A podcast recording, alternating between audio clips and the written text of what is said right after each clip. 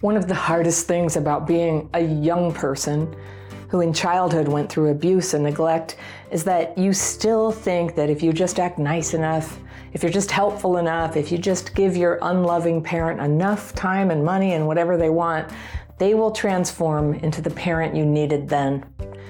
But you never had it, and I think most of us go through this and find out that no matter how much we tap dance and try to win the love, it's not what gets us loved in life.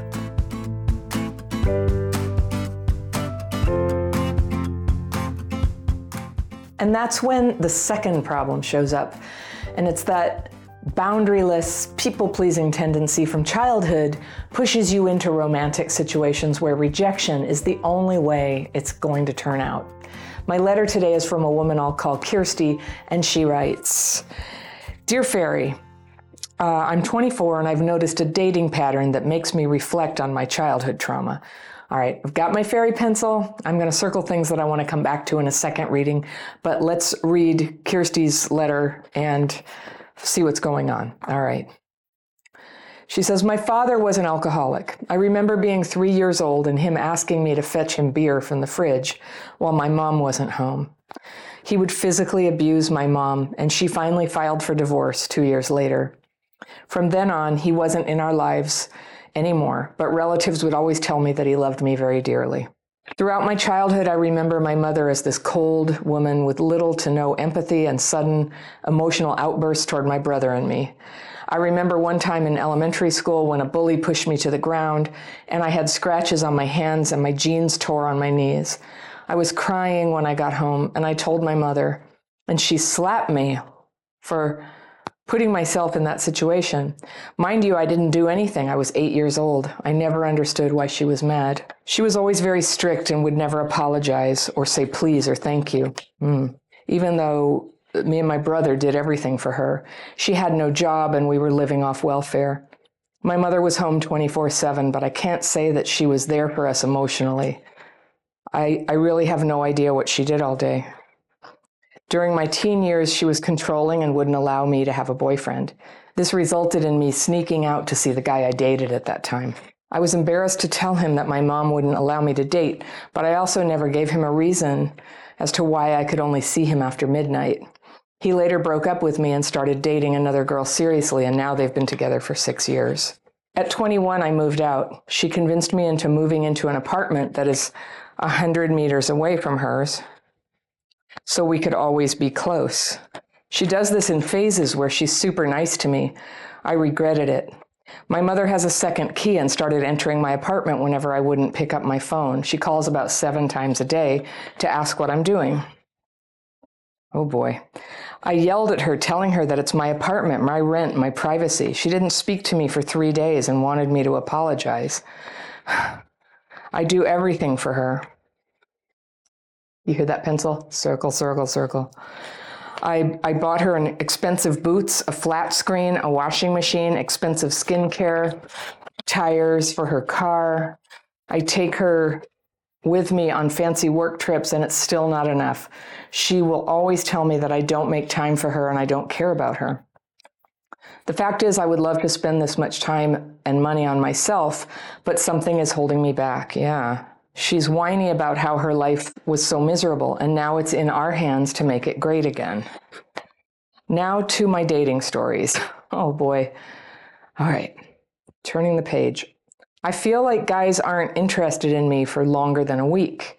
One time, I dated a guy for a month and I did everything for him." Ooh, there's that phrase again. I did everything for him. "Just for him to tell me that he's not ready for a relationship." Oh, you thought you could bargain that, huh? Okay, we'll get back to that. "2 months later, he's in a relationship, taking the second trip this year with his new girlfriend. Another guy would take me on cute dates, text me constantly, but as soon as I had sex with him, he ghosted me. They always described me as beautiful, funny, fun to be around, totally chill, yet they ended up dating someone completely different, which makes me question everything.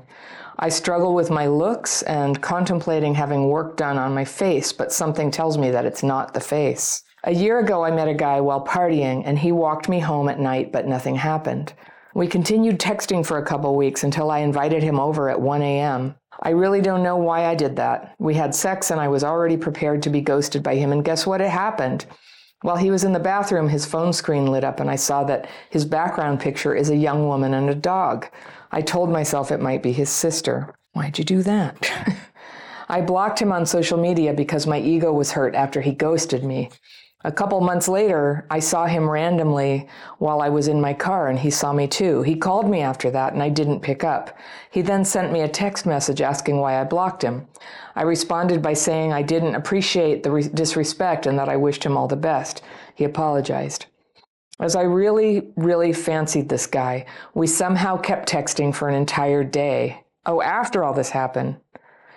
And then he hit me with, "You're right, I think this isn't a good idea." Boom, another rejection by the same guy.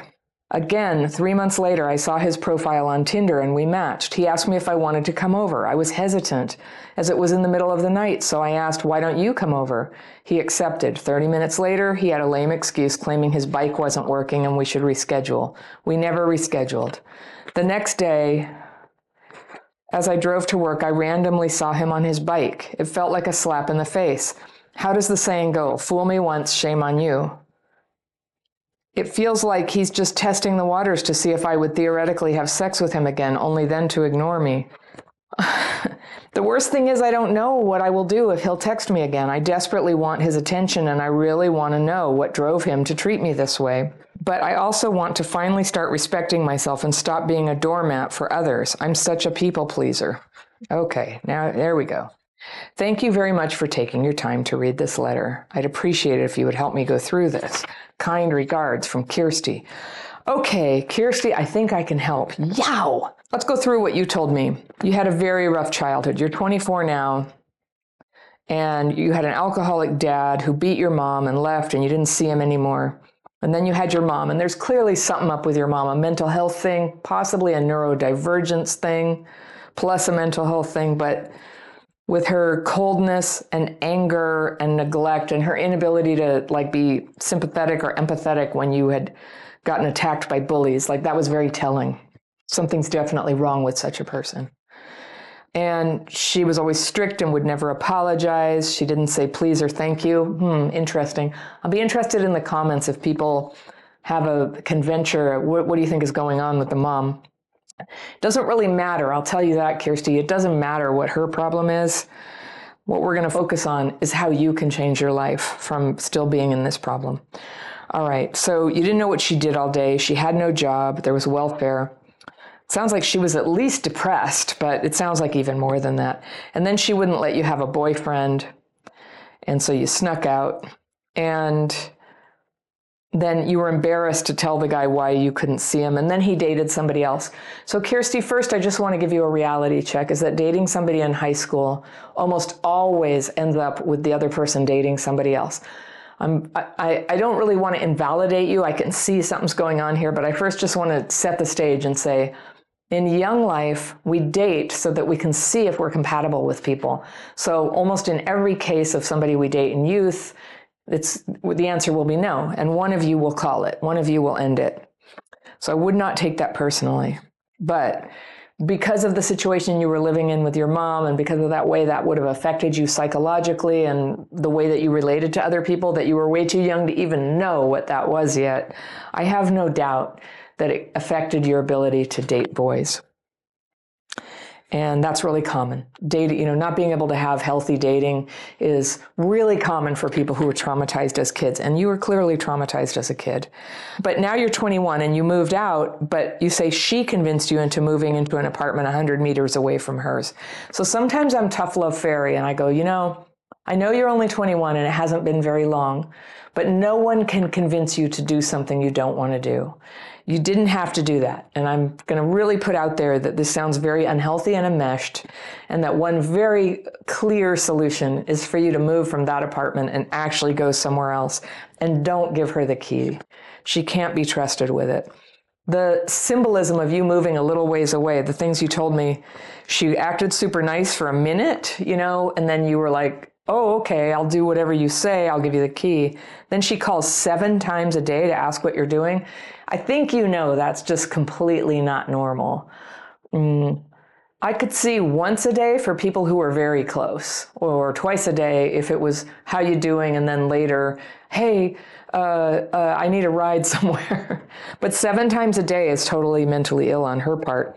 And so I'm just questioning you. Why are you allowing this? I know it's bothering you, but it's you're the one who's going to have to set the boundary on it. So then you got mad at her because she let herself into your apartment, and you yelled at her, and she wouldn't speak to you for 3 days. And then she wanted you to apologize. And you say, I do everything for her. So I can just see, like, logically you equate that she was so mean, but I do everything for her. And furthermore, you bought her expensive boots, a flat screen, a washing machine, expensive skincare, tires for her car, and take her with you on fancy work trips. And it's still not enough. Okay, can we just make that definitive? That, like, what you're doing for her is way above what ordinary people do for parents, even the best of parents. And normally, you know, in a normal relationship between parents and kids of your age, there would probably be a little bit more, it'd be tilted more towards the parents do stuff for you. That would be normal. So when you're in this, I mean, you're utterly enmeshed. You're taking care of her like she's a child, but I can still hear it in the way you're describing it, that you think that she's doing something wrong, like that you're doing all this for her, but she's not coming through and loving you like you needed to be loved. And I just want to show you, this is false math. She can't love you. She can't. She won't. It doesn't matter what you do. And she doesn't need fancy skincare or fancy work trips. Like taking her, also, I just want to say, when you take somebody who is sort of against you on a work trip, that's self-sabotaging. I would advise you, don't take her on work trips. And then she tells you that you don't make time for her. Okay, so she's mentally ill. She doesn't read reality. She's very involved in blaming you. And I guess you have a job and she's very poor. And so that's why you feel like you want to do this for her.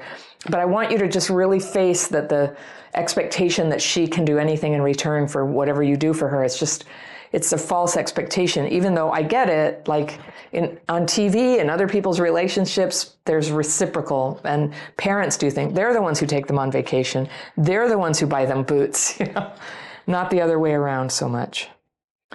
But I understand if you guys had a healthy relationship and she needed a little financial help, okay, but this is right now, it's affecting your whole life, and it's affecting how you see relationships. And what I see is that you've completely lost your sense of having any agency, and you also have not learned to have boundaries with people. And that's what it is. When you moved in 100 yards away and gave her the key, and now you're mad, you know, you're mad at her, but she does not respect your boundaries. You are the one who must respect your boundaries. That's you. So a boundary, it's, you state what you want or don't want to happen. That's a statement. That's a preference. It becomes a boundary when you act on it. If they don't respect it, you withdraw. You take away that possibility of them doing that to you. That's the boundary. So I would really encourage you to learn about boundaries some more. And you going in with this math that if you are agreeable and nice and you do things for people, that you will be loved. That's what I see operating. And you know what? You're just noticing that doesn't get you loved. Now, you are a lovable person. So let's see what's going on with the dating. They're not interested in you for longer than a week. That's a very telling amount of time. So that means you're physically attractive enough to get them interested, but something goes on in the dynamic that it definitely doesn't work. I really want to look at this case that you told me. When you think, oh, I'll have to fix my face, it's my looks, I have to get plastic surgery, and you're right, it's not your face. There's no problem there. If I could go back in time and tell myself one thing, and it's the same thing I want to tell to all young people, you are so beautiful, you have no idea. And that's not what it is. It's the lack of boundaries.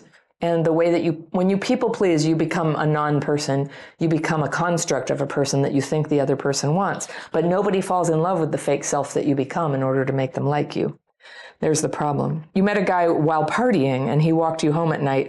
Can I just tell you, meeting guys while partying, walking home with them at night, danger. So I thought this was going to go in a very bad direction. So that's not what happened.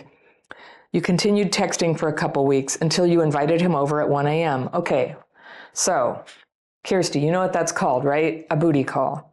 And so if you're puzzled at all that when you invited him over at 1 a.m. that the whole thing didn't turn into love, I just want to say there's one place where I can see clearly why that wouldn't have happened. That just communicates boundarylessness. It's not the right time. And you say you really don't know why you did that. You had sex and you were prepared to be ghosted, and then it did happen. Yeah. I don't know who this guy was really, but if a healthy person is looking for somebody who has boundaries, who is self-respecting, who values themselves enough that they want to get to know somebody before letting them into their life, let alone their bedroom. If you act in this way with no boundaries and the 1 a.m. thing, it's basically like you just kind of like pushed all that aside and sort of said, I'm not that. So I don't know, maybe he was pretty messed up. I don't know. But I just know that that sort of behavior is extremely unlikely to lead to a real relationship. It could ruin a good thing, actually. So you prepare to be ghosted, and it did. And while he was in the bathroom, his phone screen lit up, and you saw his background picture was a young woman and a dog. You told yourself it might be his sister. Okay, you lied to yourself, but stop lying to yourself now. He is in a relationship, possibly a marriage. So terrible mistake. You ended up sleeping with somebody who's in a relationship. You had no idea. He wasn't honest with you. Okay, so now we do know about him. He's a dishonest person. And you saw that, and now it doesn't come up in the story anymore. You saw that, you knew. And I'm kind of tough love about this stuff. Like if any of us is dating somebody who mistreats their partner by, trying to get together with us, that is bad that they did that. But if we know that they're doing that and we continue to participate, we're just as bad. Like, don't do that to yourself. Don't do it to the other woman. And in a weird way, don't do it to him. Don't be the person who is enabling his destructive behavior. He's responsible for his behavior, but you are responsible for your behavior. And I think you have trouble hearing that. And this is so common. I hear this when people were not recognized as a person, as a child, their personhood wasn't really respected or seen. They have trouble seeing it for themselves. And so you're constructing a self out of what you think other people want. And then you're hurt because they didn't sort of see you as a real girl and a real woman and respond to you as such. They responded to you as what you presented. You blocked him on social media because your ego was hurt. It's more than your ego.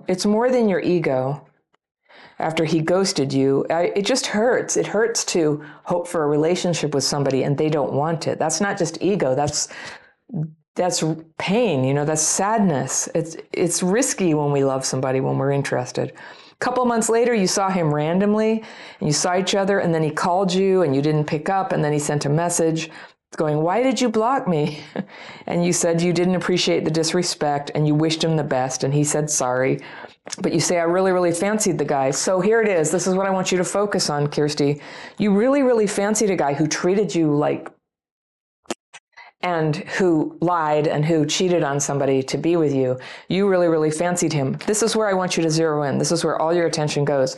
So what's going on with you that you really, really of all the fish in the sea, that you pick one who's ghosted you, who did some sort of one night stand, who lied to you, you saw the woman. Like, why do you really fancy him? I can see this little switch where all of a sudden you went back into this constructed world in your mind that this was some sort of dating situation rather than, this guy running away from his relationship. So we somehow kept texting for an entire day. It's not somehow, it happened because you participated in texting for an entire day. So it sounds like he was feeling you out for an affair, and something you said made it clear that probably wasn't going to go the way he was hoping, which was probably without consequences or expectations. And he said, you're right, I think this isn't a good idea. You say, boom, another rejection by the same guy. You flipped a switch there. Your expectations go, like, you think your mom will love you if you buy her the boots. You think a guy will respect you if, I don't know, what do you think changed? Nothing changed. And then he said, you say it was rejection, but it's not rejection. You got caught up he's an emotional shoplifter. And so it's not rejection. It was probably a good thing. Like, I'm guessing you accidentally stated that you had expectations or a boundary, which you should have for yourself. It's okay. And so it's not a good idea for a guy who wants no boundaries and no expectations to date you.